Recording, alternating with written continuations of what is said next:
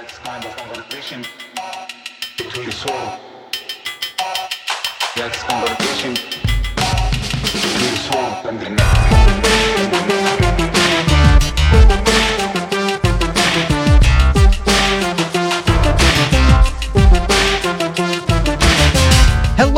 Prestige Heads, and welcome to your weekly free American Prestige. I'm Danny Bessner here, as always, with Derek Davison. Uh, and we're just going to get right into it today. So, Derek, why don't you let us know what's been happening in Afghanistan, and particularly with the uh, reopening and then uh, pretty immediate closing of girls' schools? Uh, sure. So, I mean, as people presumably are aware, um, Afghanistan is struggling mightily. Uh, the U.S. has frozen central bank reserves, most of its central bank reserves. Uh, uh, well, it's really frozen all of them, but claimed a large portion of them to to do with it what it will. Um, the uh, international community has been reluctant to engage. Uh, with the Afghan government now that it's run by the Taliban, uh, humanitarian relief organizations are trying to find ways to to operate in Afghanistan, and it, it's been a huge humanitarian crisis. There are uh, thousands, well, millions of people at, at acute risk of uh, starvation and critical situations uh, dependent on foreign aid that isn't coming.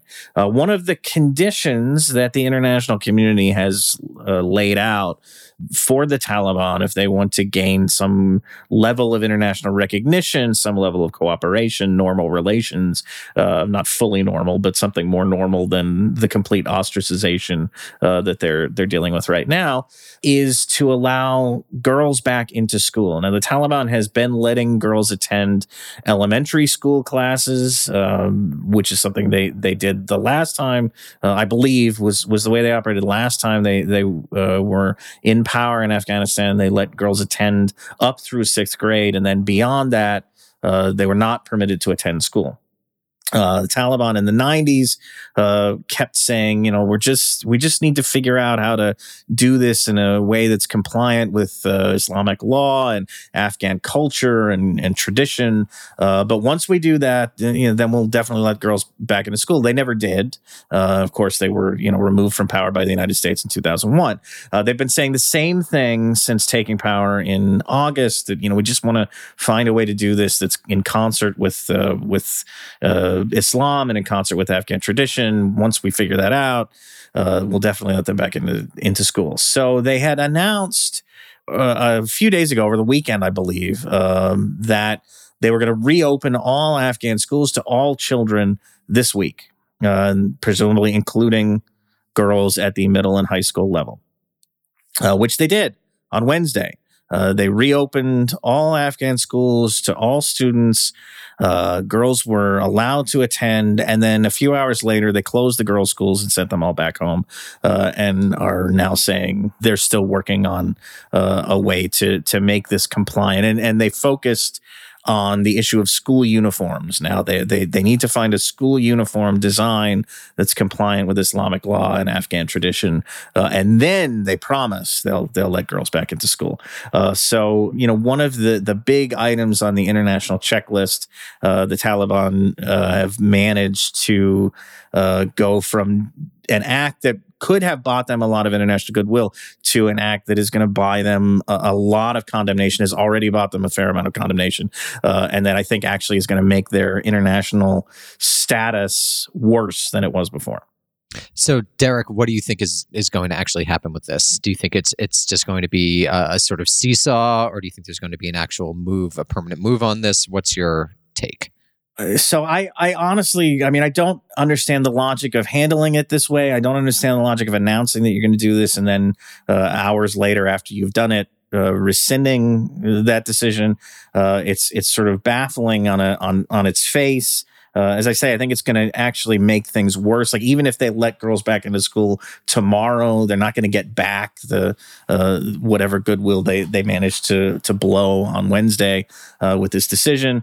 if I had to guess, uh, and uh, this is very speculative, uh, but if you're if you're among the the folks who, you know, shortly after the Taliban took power in August were looking at, you know, trying to read the tea leaves and, uh, you know, talking about factionalization within the Taliban and differences of opinion between uh, sort of the battlefield uh, guys, the real hardliners, and the uh, the more urbane kind of uh, the bureaucratic types.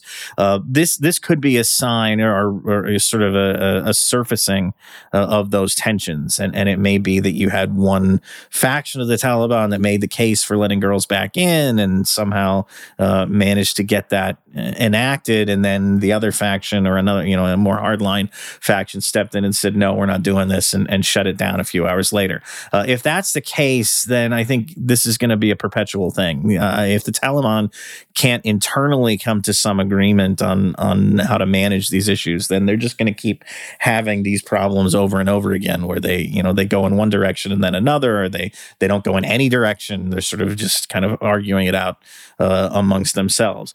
You know, I, I, I would uh, I would say if there weren't the example of uh, the previous Taliban government in the 90s to to work off of, I would say, uh, you know, yeah, it's it's entirely possible that they could come up with uh, a uniform that satisfies everybody, and finally, you know, that would be the last hurdle, and they'll let girls back into school again. But given the level of excuse making that went on in the 90s and the basically flat out refusal to let girls go back to school. Uh, I, I, suspect that's the direction that uh, that they're heading. This this iteration of the Taliban seems a little savvier about international opinion and about what you know uh, what it can do to to not be isolated, um, and yet you know apparently uh, at least based on this incident, can't seem to get out of its own way uh, to actually uh, actually do the things that that they need to do to get uh, some international recognition. Great. So, well, maybe not so great, but thank you for letting us know. Uh, and let's move on to the recent North Korean missile test. Yes. Uh, so we will have a, a much more in depth discussion about South Korea coming up in our interview with uh, with Tammy Kim. For, so, and in the uh, bonus app. Look this forward to that. And in the uh, Tammy Kim bonus on episode. American yes. Prestige. Yeah. Um, but to to explain what's happened just uh, today, uh, Thursday, March 24th, uh, it appears that North Korea, the North Korean military, has conducted an intercontinental ballistic missile test for the first time since 2017. Uh, it uh, conducted basically what's what's a it's a trajectory test. Um, so uh, you know, in order not to fire your ICBM at anyone in particular, you launch it uh, far up in the sky and then you know let it come come down and splash down and splash down in the uh, you know relatively close to Japan, not close enough to be alarming, but uh, in the sort of sea off the east coast of of North Korea, um, and the trajectory you, you, can then extrapolate from you know how high you got how high it went and uh, you know what I, am not an expert on these things but you can extrapolate from that uh, what kind of range this missile would have if it were fired uh, horizontally basically at, at a at a target. Uh, so that appears to be what's happened. There's some disagreement about what missile has been tested if people who've been tracking North Korean uh, rocket launches and weapons tests will know that uh, the North Koreans have, know, in late February and then early this month, conducted two tests uh, and then attempted to conduct a third, but it failed uh, of what they called a satellite launch system, but that the U.S. and South Korea both claimed were components of the Hwasong 17, which is North Korea's largest uh, and most powerful ICBM. Uh, it's possible that that's the device they tested on Thursday, although I, I have seen uh, some informed speculation from sort of uh, North Korea watchers and uh, missile experts and, and the like uh, that they may have actually tested a, a, somewhat less, slightly less powerful ICBM, the Hwasong 15. Uh, it doesn't look like it, the missile had a, a, payload basically. So no warhead or no mock warhead to kind of uh, test its payload carrying capacity. Uh, and if that's the case if it if they launched it without that extra weight attached then it's possible that uh, the slightly less powerful Hwasong 15 could look like uh, a fully loaded Hwasong 17. So that seems to be uh, where the speculation is coming from, as far as I can tell. Uh, either way, I mean these are these are both missiles that can theoretically hit the continental United States. The 15, even if it you know the continental U.S. is at the the limits of its range, can still certainly hit um, Alaska, let's say, or other parts of the United States, and and uh, you know places like Guam and and uh, you know U.S. territories in the Pacific. Uh, so either you know either way, it's an, it's uh, reverting back to a more alarming time in the U.S. North Korea relationship, sort of pre. Trump and Kim sending letters to each other uh, back to the days of really, really high tensions. And this is definitely the kind of test uh, that will get American attention. And it does seem like Biden hasn't really made North Korea central in, in anything. Do you think this is related at all to that? Um, I mean, that's my suspicion. Yeah, I mean, the North Koreans have conducted a number of weapons tests this year. A shocking number, really. Uh, they were doing like two a week there for a while in January and into early February, and now they've they've tested this. Uh, you know, the, they've done one of the two things that is are sort of the most provocative things they can do. The other one being a testing a nuclear warhead, which uh, there's some evidence they're preparing to do that as well. Uh, so I, I, suspect that this is kind of a, a a way to try and get U.S. attention. As you say, Biden hasn't made North Korea uh, much of a priority he comes out of you know he's vice president in the two term uh, Obama administration, which definitely did not make North Korea priority its entire pretty much time in time in office. Uh, so there's some precedent here for for Biden maybe kind of you know trying to put this issue to the side. Uh, certainly, U.S. attention right now is uh, almost entirely devoted to what's happening in Ukraine, uh, and so yeah, I think this this may be a, a you know a, a, not cry for attention so much, but a, a, demonstration to the United States that that North Korea is still here and it's not uh, uh, it, they can't just be ignored. Yeah, they, they still matter. Um, so, why don't we turn to the last topic of our news update this week, and that is uh, the Russian invasion of Ukraine. So, Derek, where do things stand militarily, politically, etc.? Uh, so on the ground, um, there's been a little bit of movement in a couple of places. Um, the city of Mariupol, uh, an important port city in in southeastern Ukraine, uh, was given an ultimatum. It's been besieged by the Russians for some weeks now, uh, it, or some days, I guess. Uh, it was given an ultimatum to surrender by the Russians uh, by, I think, 4 a.m. Tuesday morning, Moscow, uh, local time, 5 a.m. in Moscow. Uh, they did not surrender. Ukrainian officials rejected that ultimatum, and it doesn't seem that anything really significant happened as a result of that. Uh, Mariupol is is likely to fall into Russian control uh, at some point based on the the situation there. The Russians control about half of the city as it is.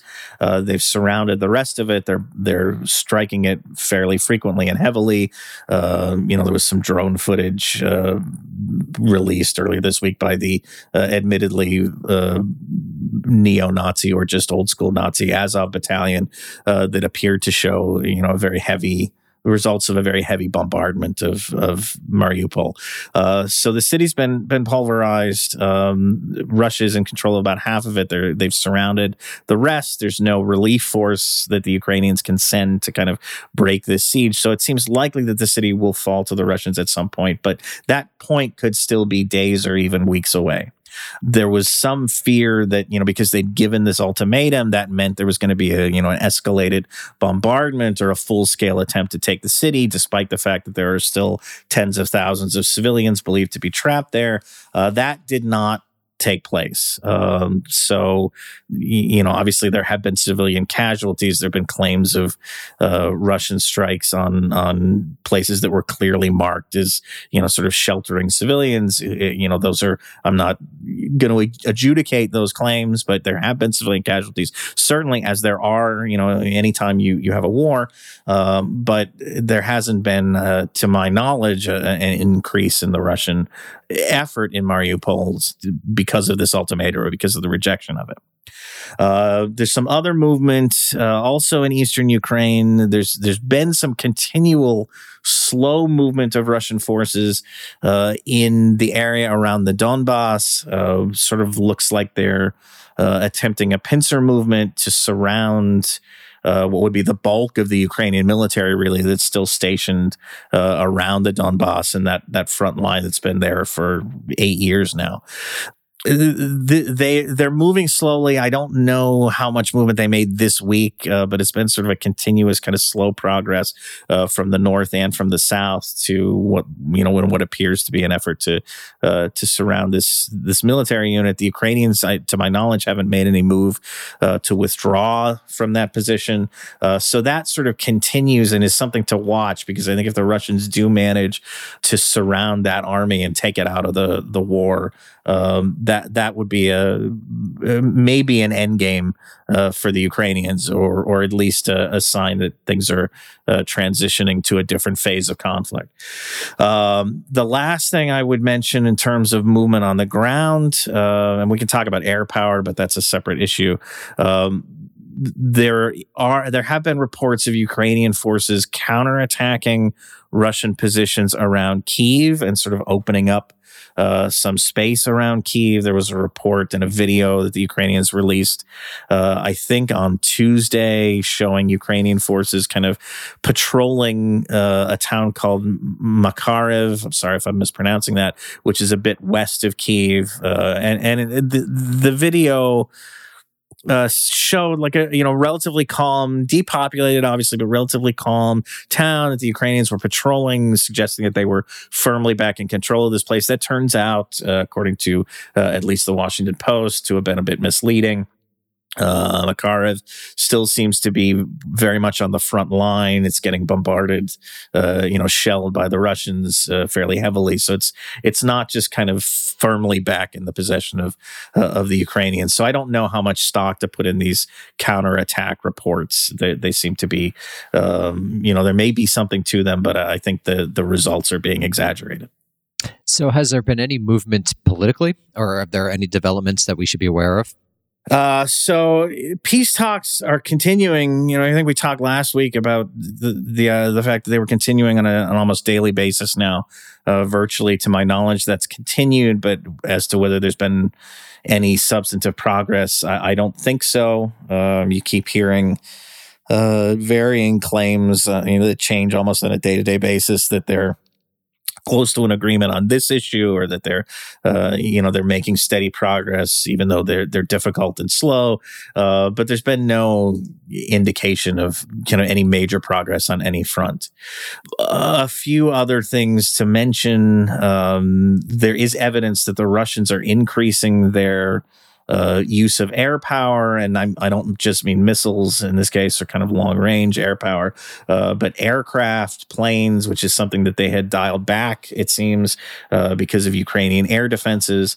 This is despite the fact that that the West is continuing to pour uh, at least portable air defense units into Ukraine. Nevertheless, it seems the Russians are, are escalating the frequency of their airstrikes. Um, the U.S. talked this week about sending uh, a few Soviet era kind of short range air defense batteries that they had acquired as part of uh, you know CIA program to study Soviet military hardware, uh, trying to send those to Ukraine. There's been continued talk of trying to get S 300s into Ukraine from Slovakia or Poland. Uh, those are also kind of older Soviet models, but they're a little more long range or uh, at least medium range. Um, but nothing so far on on those fronts. Those are the kind of systems that um, the Ukrainians could, in theory, try to use to shoot down Russian missiles, which are uh, still, you know, having the the biggest um, impact, I think, on the uh, on the conflict. Have there been any updates about how the Russian economy has responded or adapted to sanctions? So the Russians uh, this week announced that they are going to start demanding that unfriendly countries, and Vladimir Putin is keeping a list. Uh, unfriendly countries, that's right, uh, will have to pay for uh, their natural gas imports, and this applies mostly to Europe, uh, in rubles rather than in euros or dollars or any of the other currencies that these transactions may be denominated in. Uh, this is an effort to prop up the ruble, which is obviously taken quite a hit because of sanctions.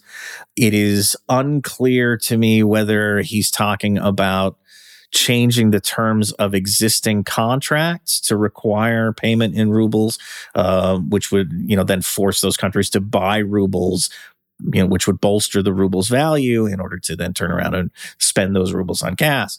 Uh, or if he's talking about any new contracts moving forward being denominated in rubles. Technically, I'm not sure that, you know, in a, in a sort of legal sense, if if one were to take this to court, if that was even possible, uh, that you're allowed to change the terms. Like if you've got a gas deal with Germany that's denominated in euros, I don't know that you can turn around and, and change that to say, well, we want payment in rubles now. Uh, but Germany's so dependent on Russian gas that it probably doesn't matter. Uh, they will have to do this anyway if they want to keep the the imports coming.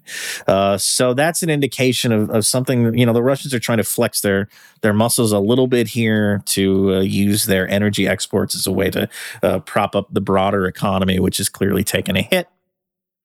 Uh, the US and Europe have been working to find alternatives to Russian energy imports, but so far the only things I've seen are, uh, you know, Germany has cut a, a deal with uh, Qatar to supply it with liquefied natural gas. They've been negotiating with uh, the United Arab Emirates to supply things like hydrogen.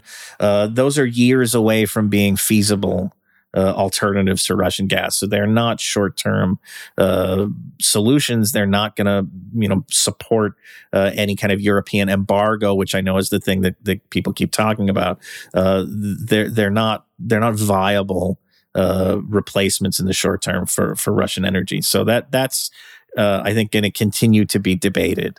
There's also been some drama at the UN uh, that we can talk about. Uh, the United States Let's talk about it. What else? Yeah, it's always good to good to talk about UN drama. The United States keeps uh, alleging that the Russians are going to use chemical or biological weapons. They've even started alleging that uh, Russia might use a quote unquote low yield nuclear weapon, which is uh, the euphemism that we use now for tactical nuclear weapons, because I guess uh, it makes it sound more palatable to use them, which is kind of terrifying.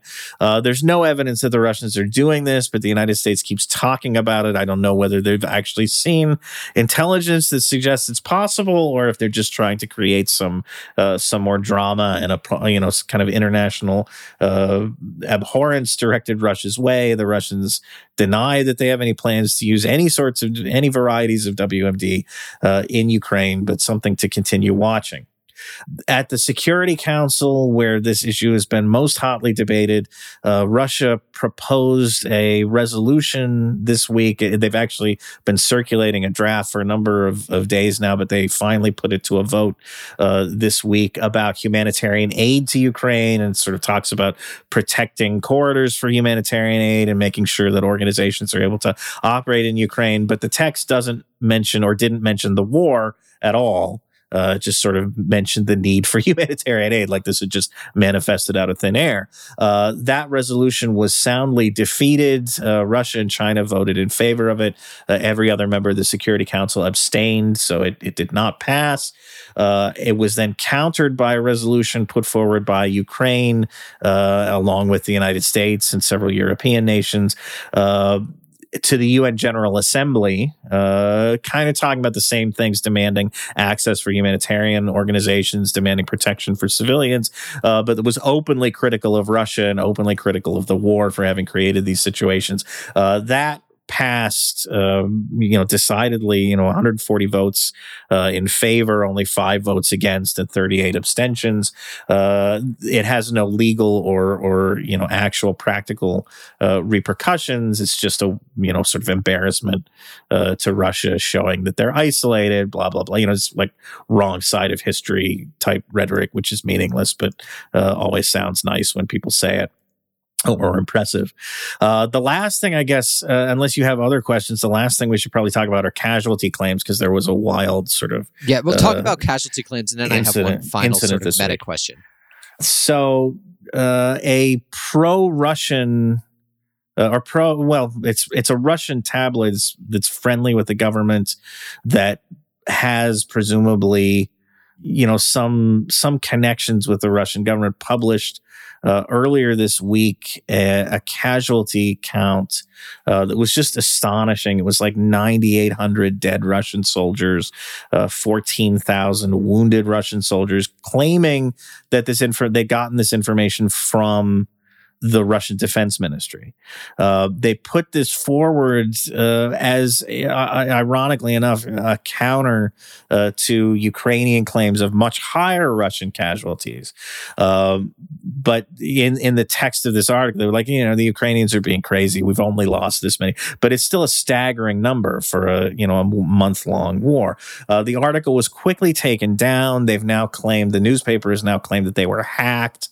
Um, I don't know how how reasonable an excuse that is, uh, but clearly, you know, either the information was not good or uh, they were not supposed to publish it or something. Um, I don't put a lot of stock into it. I think it was just a, you know, some kind of a uh, something fishy went on there, and I, I wouldn't put much stock into it. Um, but NATO is also now kind of getting into the game of trying to estimate Russian military casualties. Uh, I think estimating is probably being generous. They're guessing. Uh, they're claiming, you know, between 7,000 and 15,000 killed, which uh, is basically the U.S estimate, I think we might have talked about that last week, uh, of around 7,000. And, and then the maximum uh, Ukrainian estimate, which is uh, where they get that 15,000 uh, figure. These would also be staggering. Even the lowest uh, estimate there, you know, around seven thousand would be a staggering figure. Uh, again, I don't, I don't know how much stock to put in these things, and and some of it is probably propagandistic. You know, look how many soldiers the Russians are using. Look how badly they're doing, uh, which is you know exaggerated. Um, I know people get upset no matter which way you come down on this, um, but you know the, these are the figures that are being tossed around, and and you know people will encounter those, and uh, something to keep in mind, I guess. So let's end on this meta question, um, and and tell me if you think I'm misguided here. It, it seems like, in terms of public interest, that it's beginning to wane um, that Americans are becoming slightly less interested in the invasion of Ukraine. Um, I was wondering what you thought about that. And then, uh, secondly, I'm mm-hmm. kind of in a space where I'm thinking a, about larger geostrategy, and it does seem like this isn't really going to um, affect the broader shift which the U.S. foreign policy and national security establishment has been making over the last two to eight years, which is really focusing on China as the prime geostrategic competitor. Um, so, what do you think of those takes? Um, and, and do you think I'm wrong, or do you think this is what you're seeing as well? I do get the sense that there's less interest in the day to day kind of changes that are happening in Ukraine, whatever the developments that may be happening uh, in Ukraine. There's there's there's certainly a focus on what's happening in Kiev. There's a focus on what's happening in Mariupol because that's very dramatic and uh, immediate. Uh, but I, I I I have kind of seen less attention on the sort of nitty gritty details like you know what what new oligarchs were sanctioned today or uh, you know what little uh, you know where did a you know missile strike today or, or what you know uh, minor movements. And and uh, you know it's hard to know whether that's uh, because attention is is waning uh, or because the conflict has gotten more static. And again i know you know people get uh, mad no matter how you you portray this but it, it has gotten more static. There is um, whether whether by design or um, you know because they've gotten bogged down the russians are moving more slowly than they did at the beginning of this uh, this war. And again I, you know i don't know if they anticipated that or if they thought this was going to be a a quicker operation or not.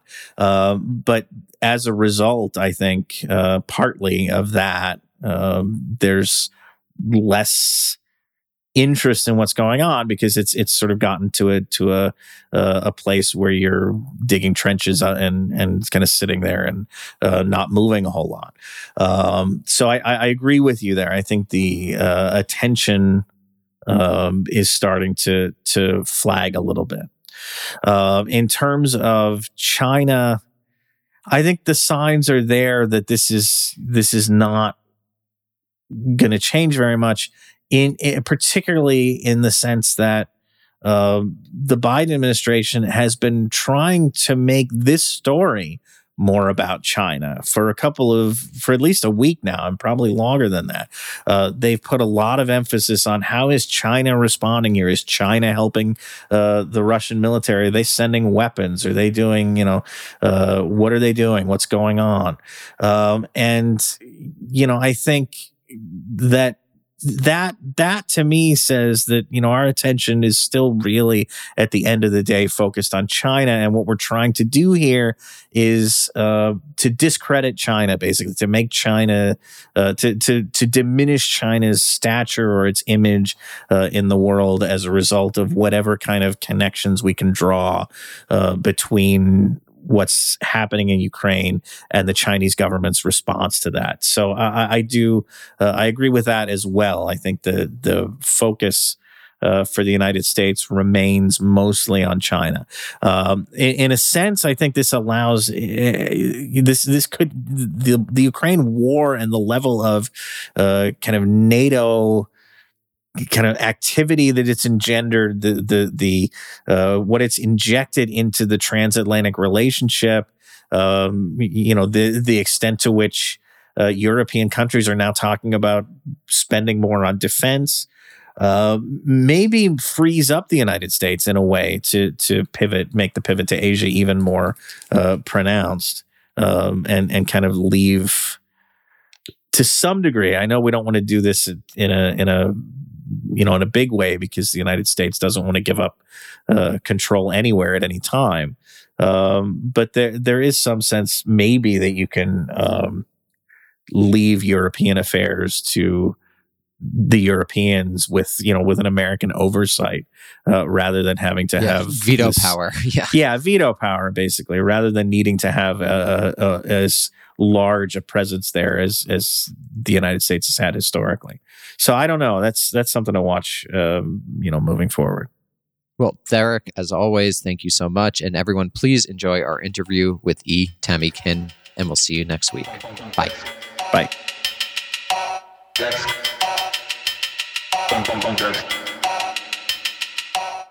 Uh, hello, American Prestige listeners. It's Derek. I'm here as always with Danny Bessner, Uh, and we're joined, uh, as far as you're, you know, for the first time, but actually for the second time, uh, by E. Tammy Kim. I'll explain that in a minute. Tammy is a contributing opinion writer for the New York Times.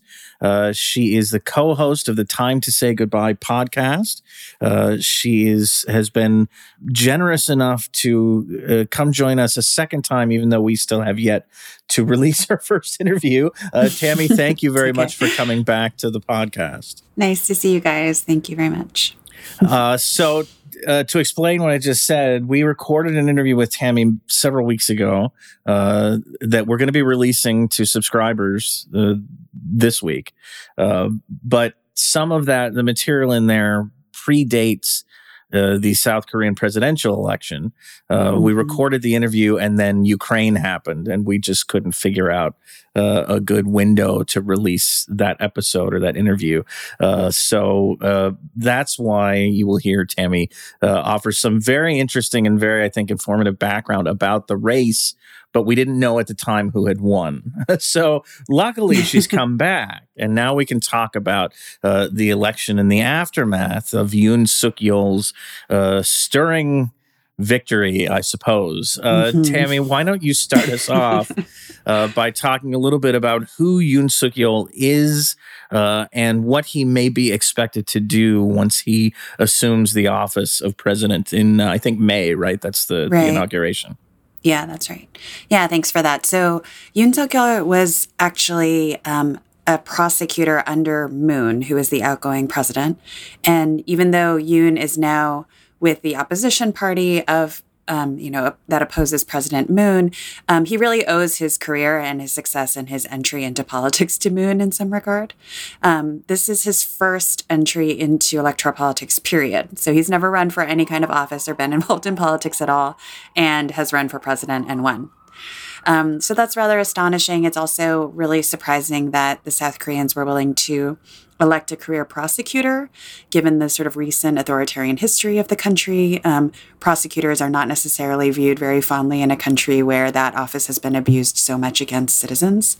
Um, But basically, Yoon, at some point in the Moon administration, was sort of known as a kind of hard charging guy for the liberals. He prosecuted two former presidents, including the president who had been impeached to allow Moon to be elected. He went after the head of Samsung. Um, and so I think a lot of liberals sort of viewed him favorably. Like, here's a guy who seems like a decent lawyer, prosecutor. He's come into the Moon administration to serve the people's desires. And then at some point, he sort of turned his scrutiny on people within the Moon administration itself. And that was kind of the beginning of the cleavage between him and the Liberal Party. Anyway, there haven't been very many strong candidates to come forward in the presidential race. And so Yoon was able to benefit from that. He sort of held hands with um, this the head of the the party, the Conservative Party, which is called the People Power Party, funny enough, and um, was able to benefit from some of the currents that are underway in the sort of reorganization of Korean politics, chiefly kind of the emergence of a men's rights kind of incel type voting bloc at the in the 20s and 30s males who are also extremely concerned about economic insecurity. Anyway so all of this has supported yoon. He barely won. He won by um, less than a percent over Lee Jae-myung, Lee Jae-myung, who it was the uh, Liberal Party's candidate, and so here we are. Um, so Tammy, I've got uh, so much to great, say, but yeah, in a great condition. So, uh, I I've got just a couple of quick questions for for myself who doesn't know much about Korean domestic politics. When you say that there weren't a strong presidential candidates, what what what do you mean, and what was the reason behind that? Because I'm thinking in the United States, you know, there's no real bench for the left wing Dems. The Republicans also don't really have a bench, which is why Trump might run again. So, what are the conditions that led to we that? just and, and had what do an you mean election by with that? the two greatest Americans, Donald Trump yeah, and sorry, Joe Derek. Biden. Sorry. Uh, I, this is you. slanderous. Derek, it was a hard choice for Derek. That's why he voted for Nader. Um, but yeah, so I, if you could just explain that for someone like me who's totally ignorant about Korean domestic politics and what you mean by that. Yeah, I mean, honestly, the deep the bench issue is sort of it's it's really a kind of a, a troubling phenomenon right now that in Korean politics, but it's sort of an older issue in the sense that um, so at the beginning of the South Korean democracy, which isn't that old, right? We're talking about like the late 80s, basically, when people started voting people into office. You first had this kind of generation of the people who were involved in the democracy movement. And so maybe we could say that was a little bit of a deep bench era in the sense that there were like imprisoned activists, there were people who were national leaders. Yeah, for Um, and then- decades, I imagine. Yeah, there was like decades so of building those, up. Yeah, Those sort of hung in there, yeah, for a while, right? And so they were people of kind of national renown. And then, um, and in a way, like Moon Jae-in, uh, the outgoing president, is a little bit of like an inheritor to that. I mean, he was involved in the student movement, and but he's maybe like kind of the younger end of you know those folks. Um, like he was the protege of President Roh, um, who was a very kind of popular left wing president after the initial democracy leaders had come in. Um, and now we're at a point where there's been like a lot of flip flopping among political leaders. There's been a lot of controversies, um, like in the US, controversies over sexual harassment and assault that have knocked out some candidates. Um, famously, um, a few years ago, the mayor of Seoul, who would have been a kind of natural contender to rise up into the Liberal Party candidacy for president, killed himself after being accused of sexual harassment. right. Um, so there, there are some instances like that. Um, um, Ahn Cheol-soo, who was a kind of third party ish candidate, um, who's somewhere between the Libs and the Conservatives, had put himself in with Yoon Suk-yeol right before the the um, the election, and so he was also someone who was kind of in the mix. So this is all to say that um, there hasn't maybe been enough sort of party grooming. And even the people who've been groomed have been kind of knocked out for various reasons. And so what we were left with in this election was Lee Jae-myung, who, you know, by some accounts is fairly reasonable candidate, but had a lot of kind of scandals around him, personal and professional. But he had been a mayor of a large city. He had been a governor of a very significant province. Um, so, you know, not the worst candidate, but also not extremely popular. And again, the kind of personal scandals had him under a bit of a shroud. Um, and the People Power Party, because of the impeachment of Park Geun-hye and the kind of inability for that party to kind of reconstitute itself in a sort of respectable conservative way, has gone out a little bit into kind of a far right direction. And then you end up with someone like Yoon filling that hole. Uh, does it function like the United States in terms of like the, these figures are essentially try to form cults of personality around themselves, um, or is it sort of a different political culture? I mean, I think in this presidential election, there definitely were not cults of personality. I mean, again, I think it's kind of hard to generalize because the democracy is fairly young. We can say maybe that Moon Jae-in had a, has had a little bit of a cult of personality around him because he was seen as the people's candidate coming out of the movement that impeached Park Geun-hye. Park also herself, of course, had a kind of cult of personality because she was the daughter of the military dictator Park Chung-hee, who you either hate or love in Korean politics, and that kind of determines your view of was he necessary for Korea's development, et cetera. So there are these sort of cults of personality, but there's also just similar to the U.S. It's essentially a two-party system that's kind of stuck in a two-party groove, and you get who you get, and you don't really feel like you have many choices, even though there are third-party candidates. So, Tammy, one of the things I want to ask you about is is how Yoon is likely to handle North Korea, but we'll get into that in a moment. I think, particularly given the fact that as we mentioned earlier, uh, you know, North Korea just conducted an intercontinental ballistic missile mm-hmm. test today. This is obviously uh, at the forefront of things, but uh, we can get to get to that in a, in a moment. Uh, first, I'd like to get your take on uh, what kind of legacy Moon will leave, if any. Um, particularly given that he he wrapped up a lot of his presidency in the idea of building a relationship with Kim Jong Un and and kind of mm. restoring uh, or or building an inter-Korean relationship that that never really uh, seemed to come to fruition. Yeah, so I think Moon is of a, a, kind of generation or a political persuasion that sees the North Korea issue as very intimately tied to domestic politics.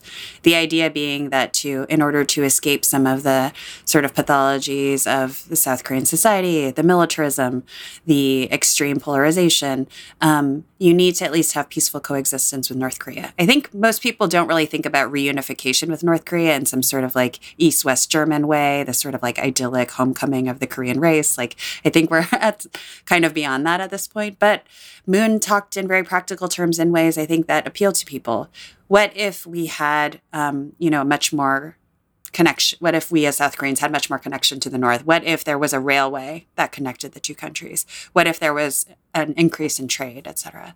Um, you know, I think Moon had a very difficult time with this because he had a certain idea of, you know, building that relationship with North Korea. Then he was dealing with Trump and Trump's very volatile relationship with Kim Jong un. In some moments, that actually helped Moon have access to North Korea because the North Koreans care so much about what the US thinks.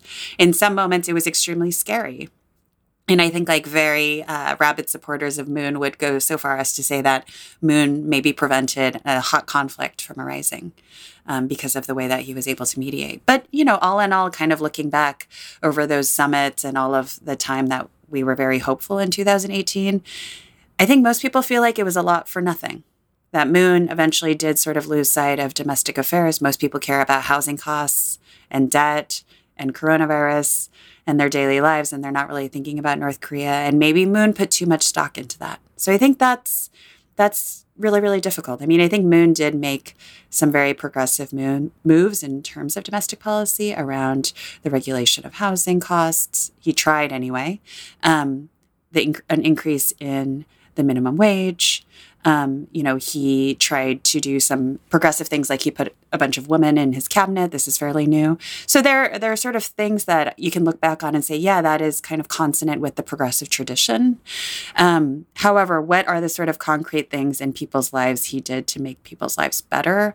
Um, I don't know that people feel very satisfied with that. Um, and I think the blame is maybe misplaced in a lot of cases.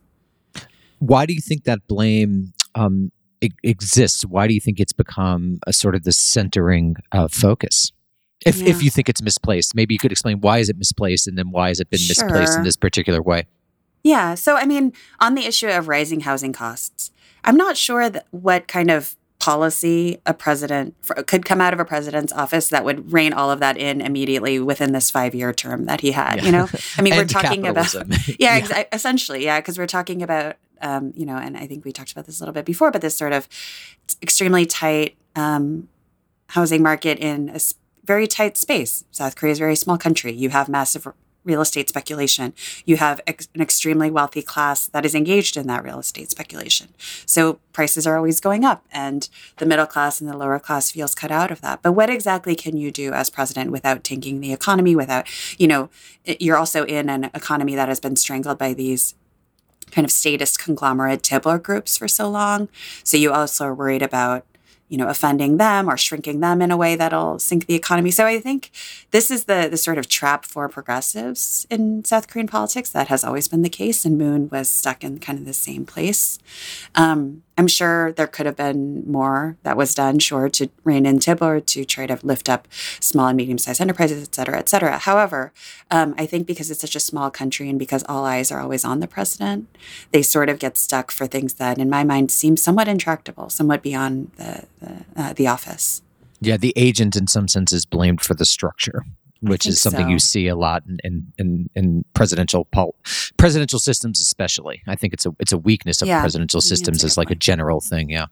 So, Tammy, I'm curious, um, you know, talking about what Moon was able to achieve or not able to achieve in terms of domestic politics. And, and as you said, there's been this sort of outreach by the People's Party to, to a, to a further right demographic or the rise of a kind of mer- or sort of a marriage of men's rights and uh, concern over economic insecurity, uh, which seems very similar to uh, you know the the kind of processes that have gone on in Europe, in the United States, uh, in Mhm. terms of the rise of the uh, uh, of type of far right populism, in a sense. But I'm curious. A I mean, far you- right you obviously, chauvinism.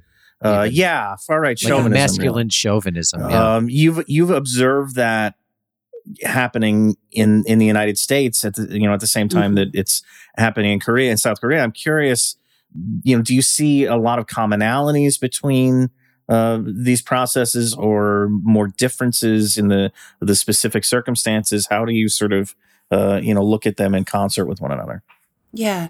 I think the one distinction I might draw is that it seems like the men's rights backlash to the feminist movement in South Korea that we're seeing right now gained a political foothold in a much more kind of dramatic and fast way than in the United States. I think in the United States, we can say that there are many different strands that, I mean, it's a larger country. There's, you know, it's hard to compare these, but um, that, yes, of course, there's this sort of like angry man class or what some sociologists have identified as like, I guess, the non college graduate white you know males right or something like that.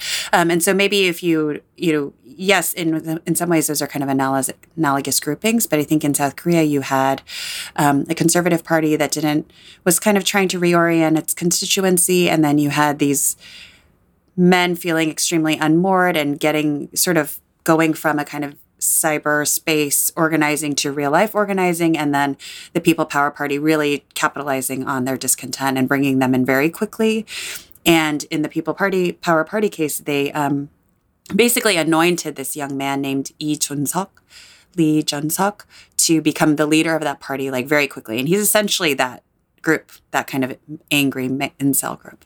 And so, um, yeah, I mean, to, I think in the U.S., it's it, I would say that the the sort of orientation of the Republicans is maybe much more complicated. But in South Korea, really, they were able to bring in this 20, 30 something group of men, like almost immediately in a way that is is just so shocking because usually the you know in South Korea as in many other places the young people tend to vote more liberal. So uh, again, I feel like this is another super ignorant question, but like, how would you frame sort of the state of like? This is a sort of tough to frame. Like, what is normative masculinity in in South Korea, and and how does this relate to ideas of normative masculinity? Um, I know. So let's. So it starts in Oh, 1940. boy. I, I, Yeah, this is it's a huge question, but like I have a sense of like what normative masculinity is in the United States, right? mhm. Uh, re- regardless of all the social progress, there's still this idea of like breadwinning and sort yeah, of like sure. patriarchy and things like that. And I was wondering if you could maybe just let listeners who might not know, like how, what does it look like at least a little bit in the RO in ROK? Yeah. So, yes, the breadwinning, certainly. So, if you are a man in South Korea, your trajectory is, um, you know, you go through school, a very competitive environment. Um, around the time of the end of high school or college, you have to go to military service for almost two years. Every single male has to go. This is its own sort of rot in society in the sense that um, South Korea is an extremely militarized society. Um, the You're, you're welcome. I know. Uh, the conscription um, really locks that in and builds resentment in a tight market economy against women because men will say things like, Well, I had to sacrifice those two years of my life, and what did you do? And now you've got my job in an office, right? Of course, women are kicked out of that job almost immediately after they get married or have a kid. So it's not fair either. But that's the way that men are thinking. So the normative masculinity is you're very tough, you've gone to military, you know how to shoot a gun, you know how to bring in money for your family. Um, until recently, most young people would live with their parents until they were able to buy a house and get married and go out. And so, if you are now in an economy where you can no longer do that, where you cannot afford to buy your own place and to get married and go out, then you might be very frustrated because now you're stuck inside with your parents or you're too poor to go rent a place on your own. So, um, yeah, I think like in the, the patriarchal traditions in more conservative or traditional families, we could say are even more extreme. Like you are the inheritor of like if we're talking about like Confucian or like Buddhist traditions, you are the inheritor of various things you need to keep up in your household, like ancestral rituals and bringing your family together on the holidays and stuff. So there are a lot of kind of financial and emotional burdens that if you are a traditional male, male you are intuiting. Tammy, I was wondering how does this or does this not relate to sort of the export of Korean pop music? Um, are, are, sort of the, the the big pop stars are they expressing a form of normative masculinity because it reads differently in different cultures? And I was just wondering if you could. It just it it, it yeah, leads me funny. to that because that is such a big cult- cultural export, you know, um, and particularly a particular um, a vision of masculinity and things like that. But I was wondering if you could talk about that for a second, and then we'll let Derek get back to the uh, geopolitical questions. Yeah, it's interesting. I mean, I don't. So I'm, not, I'm definitely not an expert in K-pop. Um, as anyone who is even just like the most barest observer of this would would see, um, the K-pop stars who are male are quite androgynous or or feminine in some ways. Or, um, but I in a way that um, maybe like in the 80s or 90s when we had more like androgynous pop stars in the US, they were still right, like, marked yeah. as like masculine and desirable and subjects of like erotic desire from women. And so I think, I, and even think of case. old school, you know, he's like, True. you're going to hook up like boy band people, right? So there was still right. the sense that they were like virile men. Definitely. Yeah. Like the Monkees or whatever. Right. So um, right. these kind of made groups. Um, I mean, interestingly, just like on the conscription thing, so a lot of times South Korean pop stars and athletes are essentially uh, given an exemption from uh, military service. And so that's oh, kind of like a funny thing where there is like, oh, so you're really special or you're an economic driver or you're some sort of like cultural symbol and therefore you don't have to, you know, engage in this. Or they'll get around it in various kind of weaselly ways. And so, um, yeah, that's quite funny. But uh, yeah, I would say I would say that I, I don't like none of those pop stars are political in any way or allowed to speak about politics or engaged in anything. And so um, it almost seems like just this like alien universe that really doesn't connect at all with some of the currents that we're talking about.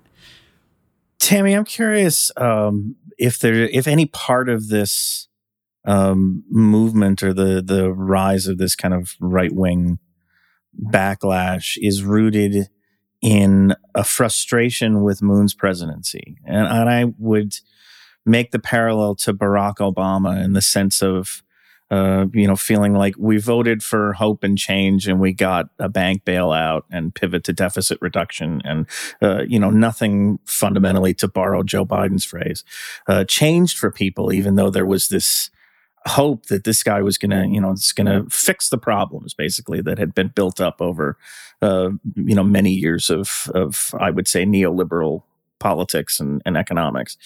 Um, is there any sense that, you know, like we tried Moon, we tried the more liberal, more, you know, further left option, and that didn't do anything. And so now we're kind of, uh, you know, going to the other end of things, you know, sort of look for a, a, a solution.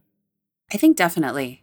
And at the beginning of Moon's term, I had written about him and compared him to Obama because I sort of saw that already, this kind of hopey changey thing that was already setting up some forms of disappointment. At that time, it was really only on the far left and in the labor world where they were already able to see some of Moon's neoliberal tendencies or his conciliatory, you know, tendencies in the way that Obama also um, displayed those. Um, then I think it spread into the group that you're talking about, just like not necessarily leftists but people who had great expectations for him to improve the quality of their lives coming out of the candlelight movement. And, um, you know, Moon took office after Park and this guy named Lee Myung-bak, who was like a corporate executive.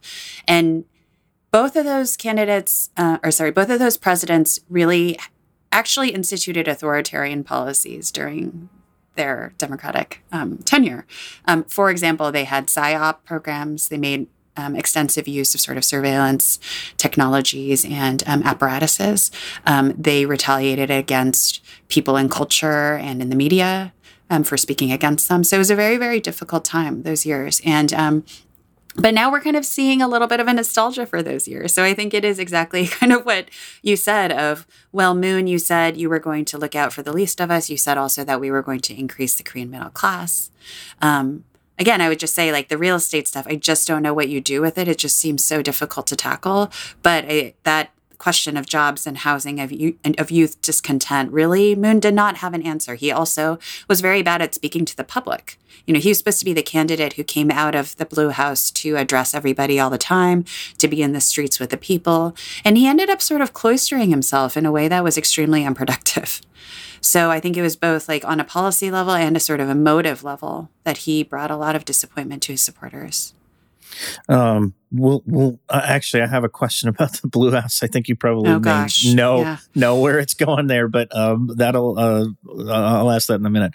Um, what first, a tease, Derek! You're such a good podcaster. Yeah, I, know, I, I just learn from you this. every day. I'm getting good at this. um, so moving forward then and i know i'm asking you to predict and i'm asking you to predict in particular how somebody who doesn't really have an electoral record or a governing record is going to uh, govern. Um, but Yoon comes into office riding uh, this movement uh, that we've been talking about here, this sort of far right or further right um, chauvinistic movement. Uh, he's going to be beholden to that in some regard, one would think. Um, but he's also, you know, m- you know, got to try to address the same problems that Moon failed to address if he mm-hmm. wants to, you know, sort of uh, govern successfully. How do you? Um, anticipate he's going to come at these problems? Uh, what is the broader political environment going to look like in terms of you know working with uh, legislator legislature and and uh, you know how much freedom is he going to have to uh, to sort of operate and and you know what will he do with it? So the one kind of sort of hallmark promise he had made on the campaign trail was to abolish the Ministry of Gender and families, which is um, a ministry not only responsible for addressing the gender um, equity gaps, but also addressing the plight of minority populations in South Korea. You know, sort of in a way, kind of like a catch-all for a lot of these sort of minority concerns and women's concerns. Um, it seems like he's proceeding with that, um, but it will require, I think, if if I'm correct, the approval of the legislature. And right now, the National Assembly in South Korea is dominated by the Liberal Party has a very strong majority. And so um, it is unclear for everything that um, requires legislative approval. It's unclear how much Yoon will get done, but there are certain things he could probably do through the executive. Uh, without that. And so we'll have to see how that shakes out. The by elections um, for some of the local uh, races is this June. Um, but then in, I think in 2024, there'll be National Assembly elections again. So until then, you know, how much power is he going to be able to wield? We shall see.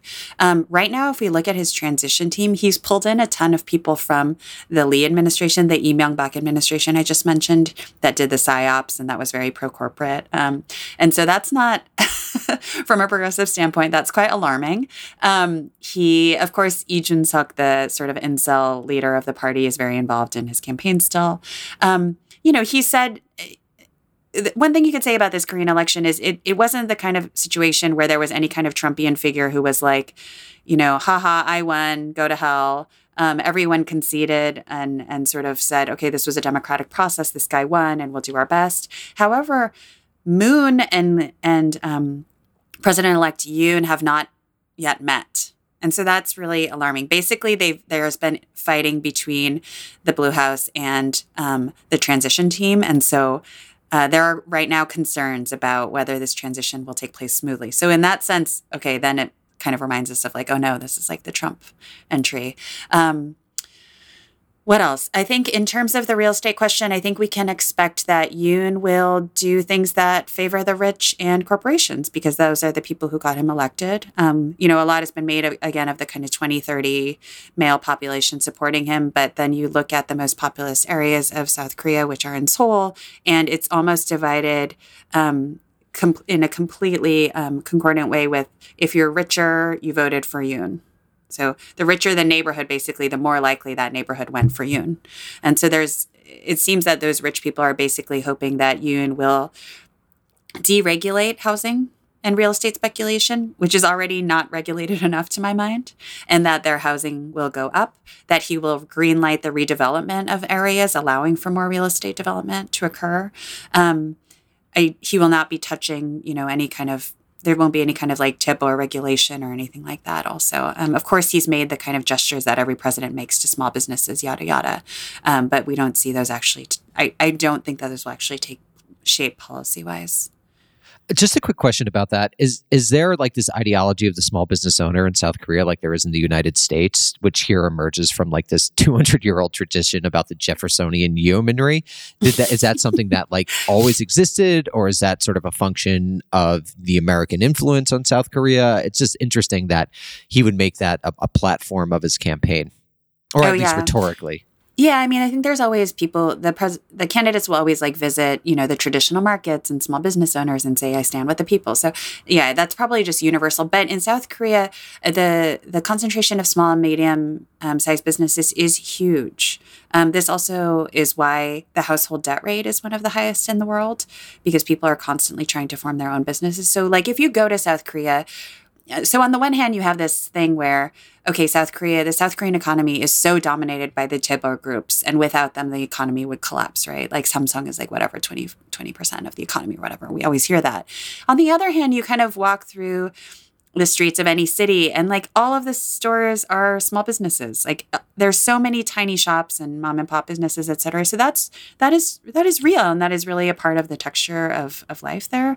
Um, and you know i think obviously you know some of the chains and stuff are owned by conglomerates but um, the small business thing i think is is real and is more meaningful probably than even in the united states that everyone has a connection to a small business owner everyone in their family is operating some sort of small restaurant or shop One of the areas, and here's my my Blue House question. One of the areas in which the Moon administration and the transition are are squabbling uh, is over a plan that Yoon has announced to move out of the Blue House to put the presidential residence uh, in a, uh neighborhood in Seoul to move the presidential office to the current defense ministry, which would require then relocating the defense ministry somewhere else.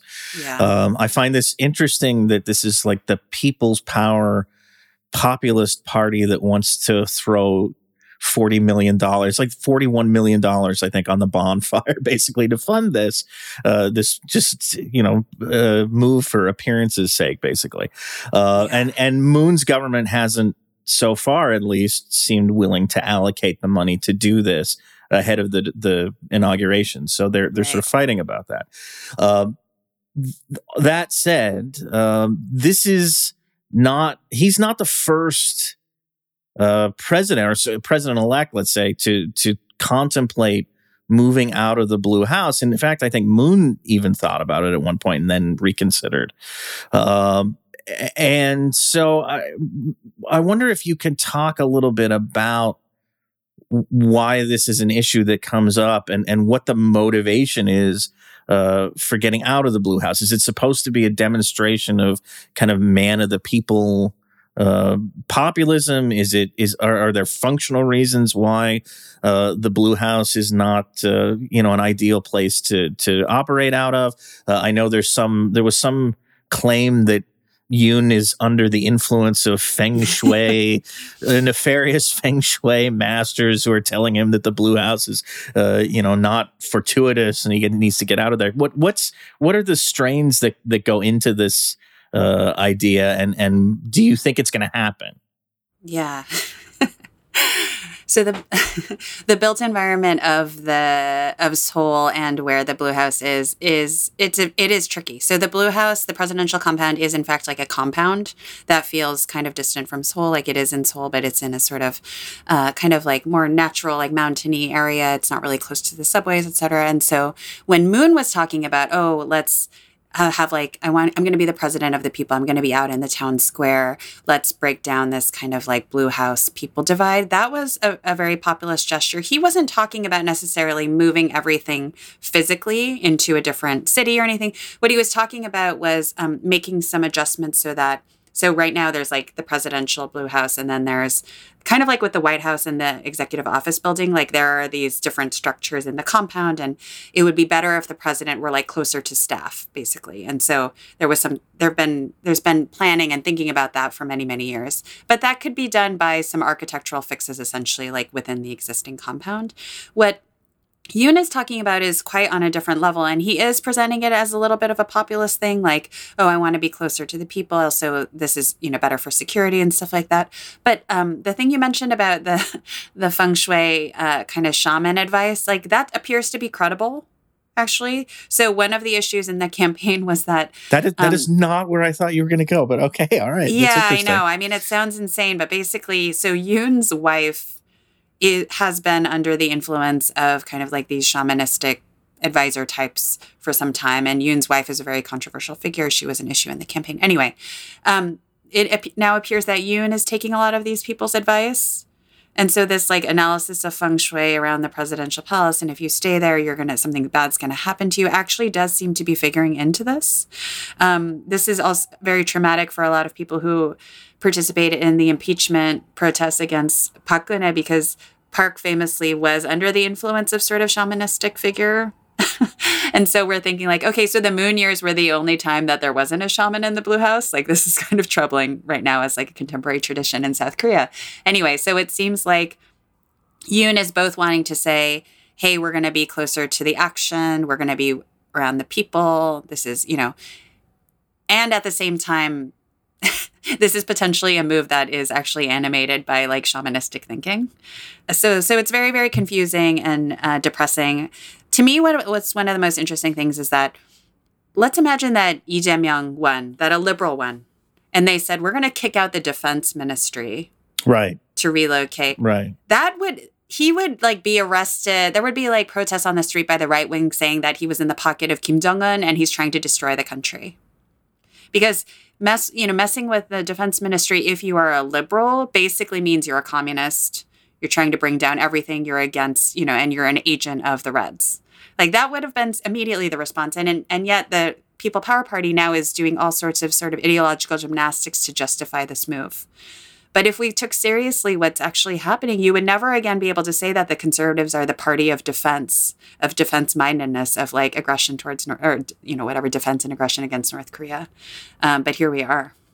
So, Tammy, one question. Um, can we talk about sort of the the ideology of, of the shamans? Uh, who who are they? Where do they come from? And like, what is the politics associated with it? If there, if because I imagine there I is. mean, we're saying so we're saying like shaman in a very like generic way, like not specifically like the Korean animistic tradition of like women shamans in like folk tradition and agricultural ritual, The- but I mean, the, more the park like case was sort of a, spiritual an advisors. actual, like a cult sort of a thing, uh, and not yeah, exactly. So we're like the that's feng kind of shui like with with the Eunice a we're little bit different. Yeah, So, Yeah, so how, what would be the best way to describe it, or, Um, or to, to make it more more accurate? Because it, yeah. like I'm particularly wor- uh, um, curious about the ideology of these people. Who, do, where do they Mhm. come from, and what what what is their politics? I'm not sure there's an ideology or a politics. I think there's a just a kind of control function. I mean, it, maybe a, a better thing is like Nancy Reagan and her astrologer, you know, something like that. Got it. Like it's sort of Like a These kind of- trusted advisor, That- like that a worked out Rasputin great, exactly, so- kind of. Yeah. exactly, Yeah. yeah, that was great. that was great. that, yeah, that was so- that. Nothing bad happened. Hey, it ended the Cold War. So there you go. all the good things happened in that period. Um, So, so we can't like point to, to to a particular group and say that they have this particular ideological position. It's more personal advisement. That's how I, that's how I see it. Certainly Got under it. Park and Yoon, and you know, and they kind of had different re- like religious affiliations. Like one of the guys that Yoon's wife has been in touch with essentially calls himself like a Buddhist monk, but he's not really a Buddhist monk. You know, so it's just this way of people slipping in and getting power, exercising power over the electeds. Continuing on this line, not the the cult line, but on the uh, question of administrative locations. Um, uh, another thing that Yoon has talked about is moving forward with plans to move the administrative capital of South Korea out of Seoul, which is something Yeah. that has been talked about for a while. They, you know, uh, they even founded a new city. Uh, Mhm. I think in 2007 Sejong to City. to Sejong uh, to to achieve this, and yet it's gotten kind of uh, hung up. Can you talk a little bit about uh, the rationale behind that? I think some of it is defense or getting away Mhm. from the demilitarized zone. Uh, some of it is alleviating overcrowding in Seoul. But uh, what what's what are sort of the the feelings about that and the possibility of that actually moving forward and, and happening? Yeah. So one of the kind of historical or 10,000 foot kind of background pieces to this is this strong tradition in South Korea of regionalism and regional conflict. So, for example, um, there are different reputations of the provinces. Like in the Southeast province, that is like a conservative area. The Southwest province and Jeju Island, those were like the radical kind of red areas. Um, and so, in the kind of historical memory of South Korea, um, where you come from um, determines like who what kind of person you're going to be. It might um, you know back in the day when there was a lot of anti-communist fervor there still is. But when it was even worse if you were from that southwest region you like couldn't get a job. It was assumed you had like a communist bloodline this sort of thing. And so these regional dynamics um, in some ways to kind of alleviate and spread out the wealth accumulation and to um, try to go against this tradition of regional discrimination. There have been different laws over time in South Korea that have basically encouraged development away from Seoul and discouraged development towards Seoul. So Seoul has one fifth of the population. If you go out a little bit further, it's much more than that. So there's a huge concentration of Korean people up there. So on some level, like a relocation of government functions away from Seoul does make sense, both to spur development in other parts of the country and to alleviate congestion, et cetera. Um, so that is, I think, a credible reason for this Sejong City thing. Um, some government offices in South Korea have also been relocated, for instance, to Jeju Island and stuff like that. So there have been like experiments over the years of moving around. Um, and yes, certainly the movement away from the DMZ is part of that too. And you guys may know that um, this is also part of the U.S. Forces Korea U.S. ROK alliance consolidation. So s- over the past 20 years, basically, there has been a plan to so to relocate all of the U.S. troops and in, like over 100 installations that exist on the Korean Peninsula into two hubs. One in the center of the country and one in the south of the country. That is, again, to move the troops down from the DMZ and to have more of an operational base that's away from the North Koreans. So some of that is kind of behind this Seoul to Sejong City um, thing. We'll see what happens. I mean, I think part of the resistance to it is like people like living in Seoul, and you know, people who work for the central government don't really want to live in Sejong City. um, so it has never really been popular with the bureaucrats. So now that we're on security, I think this is a good place to to talk about North Korea. Um, uh, as we mentioned when we did our news roundup, uh, the North Koreans appear to have Yeah. tested uh, an ICBM. It's unclear which type, uh, but they appear to have tested an ICBM earlier today. Um, it's March 24th, I should say, Thursday, that could reach the United States. Um, so this is an issue, despite um, you know Ukraine taking everybody's attention. This is an issue that is clearly uh, coming back on the radar in a in a big way. Mhm. Uh, my first question is not about politics or, or how Yoon can be expected to handle North Korea. I do want to get into that.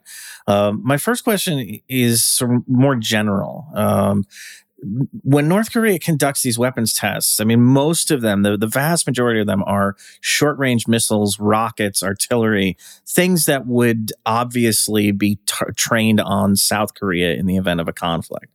Uh, when they conduct a test like today's, an ICBM test, that's not something that they would use against South Korea. That's something they would use against the United States.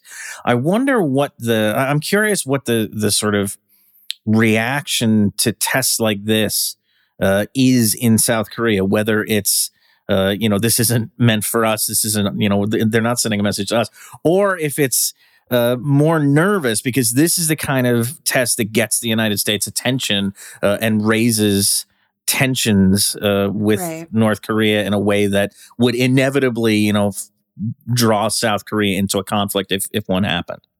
Yeah. It's a good question. I think um, so. I mean, from a sort of guy on the street angle, I don't think South Koreans really care that much.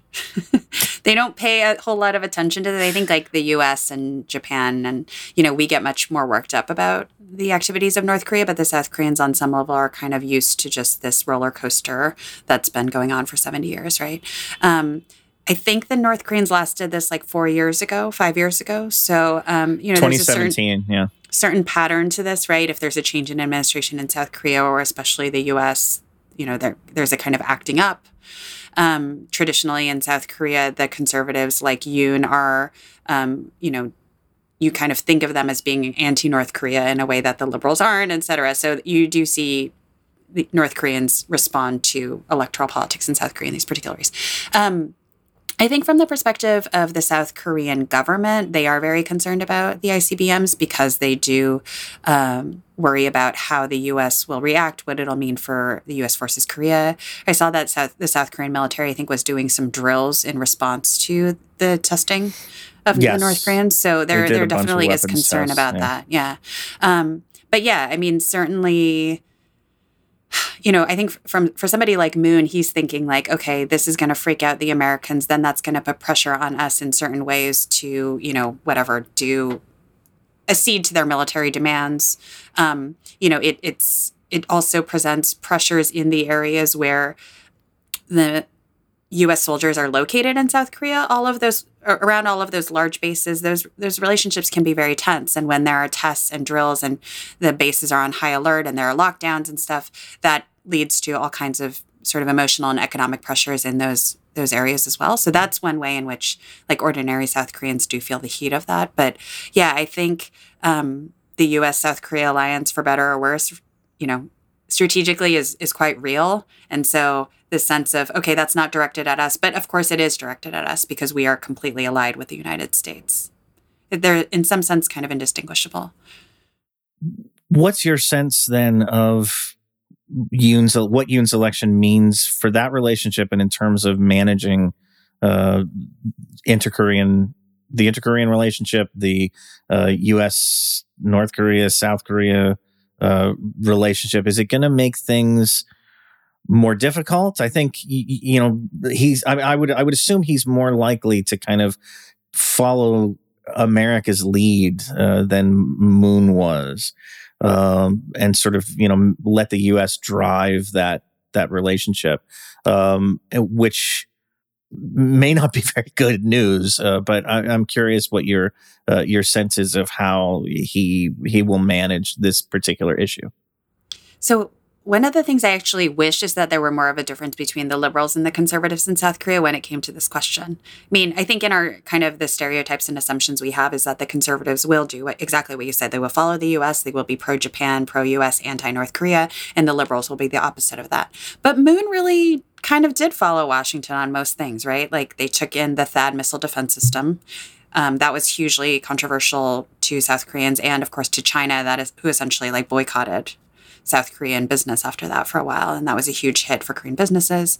Um, Moon basically went along with what Trump was trying to do with North Korea. So I don't know. I mean, I think yes, kind of the optics will be that Yoon is following the U.S. and is being very critical of North Korea. What difference it'll actually mean for North Korea policy, I, I really don't know. I mean, I think it's also very difficult. You know, North. I think North Korea watching is like one of the most tricky and kind of like sorcery like aspects of foreign policy because you can't really know exactly what's going on inside and you can make all sorts of predictions but it also seems like the north koreans just have their own kind of logic for doing these sorts of things so i don't really know i mean one thing that will probably be different is the extent to which Yoon, um, you know, carry, approves of carrying out uh, further business interactions with North Korea, humanitarian aid, this sort of thing does really differ under the conservatives and, and the liberals. Um, but relations with Washington, I don't know. I don't know beyond our kind of like presumed, you know, assumptions about about that shape, the shape of that. So this is my last question then, and and it, um, you actually sparked me with your your uh, last response there to to be curious about this. Um, what is the state of North Korea watching in South Korean media? Because I'm sure you you're familiar with the pathology of North Korea watching in like the US media, where every Yeah. time Kim Jong un changes shirts, it's like, is he dying? Does he have an illness? is something going on? What's happening? What does this symbolize? And it's just like maddening to sort of sort of Yeah. watch this uh, hair on fire style reporting about every little thing that goes on. Um, I'm curious whether there's some of that in South Korea, or if if it's more um, as you as you said about the weapons test, like we're, we're you know this is just how things are, and and we Yeah. don't get too riled up about it. I think people do watch very, very carefully. I mean, one thing is because the two states are technically at war, South Koreans cannot go to the North Korea, and certain North Korean materials are off limits. Um, reporting on North Korea can be somewhat tricky from the South um, because of access. So, for instance, like certain kinds of websites, like you, an ordinary person in South Korea isn't allowed to go to like North Korean websites or the government websites and stuff like that. But anyway, I mean, most universities and um, media people will have access. But uh, that's just to say that I think the texture of it is is slightly different. Like, of course, people watch North Korea extremely carefully, and so they will observe the shirt change as much as the American watchers will. But there will be less, yeah, as you say, kind kind of less hysteria about it, more knowledge of history, more context, more taking it with a grain of salt, and sort of knowing that um, these patterns will continue, and also just the real risk that yeah, you can't get too hysterical about this because you don't want to provoke anything. And if you provoke something, you're the first to die, right? So I mean, the real the risks of this are just really extreme. I was reading a piece in Foreign Affairs the other day by a famous Korea watcher called Sue Mi Terry, who comes out of the CIA, and um, you know the kinds of stuff that are produced by some of these people. It, they're just so kind of um, I don't know, abstract and inhumane. Like she basically went through this kind of scenario about, well, what if we had conducted um, strategic and directed strikes on North Korea in response to XYZ and kind of playing this out. And, you know, I think at the very end of the article, she says something like, well, 250,000 people would have died immediately in the first day. And so that's hmm. probably not a good choice. I'm not but, saying you we wouldn't get our hair mussed. but, you Exactly. know. But like, oh, sure. But also, that would have been something reasonable to consider. I mean, it's just bananas. And, you know, and so, of course, there are crazy people in South Korea doing that kind of thing like there are anywhere. But I think it's, it's, I think it's less widespread. Okay. Uh, all right. On that note, I think uh, that's a On good that place happy to, note. to wrap up. yeah. Well, you know, I mean, it's Stay it's safe, nice to know that that we're all the same on some level. We're all. Oh, it's you know, beautiful. every That's time Kim loses Derek. five pounds, he's dying of a wasting disease, and, and we don't always know what looking it is. on the bright side of uh, things. yeah, it's, beautiful. good. Everybody's basically the same underneath the surface. Uh, Tammy, thank you again for coming on the program. It's Thank been you, great having you, uh, and your insights on on South Korea are are immense and, and very uh, appreciated.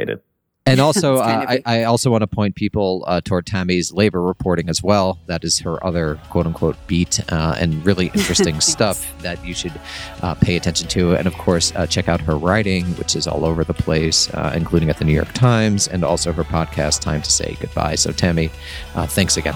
Thanks, guys.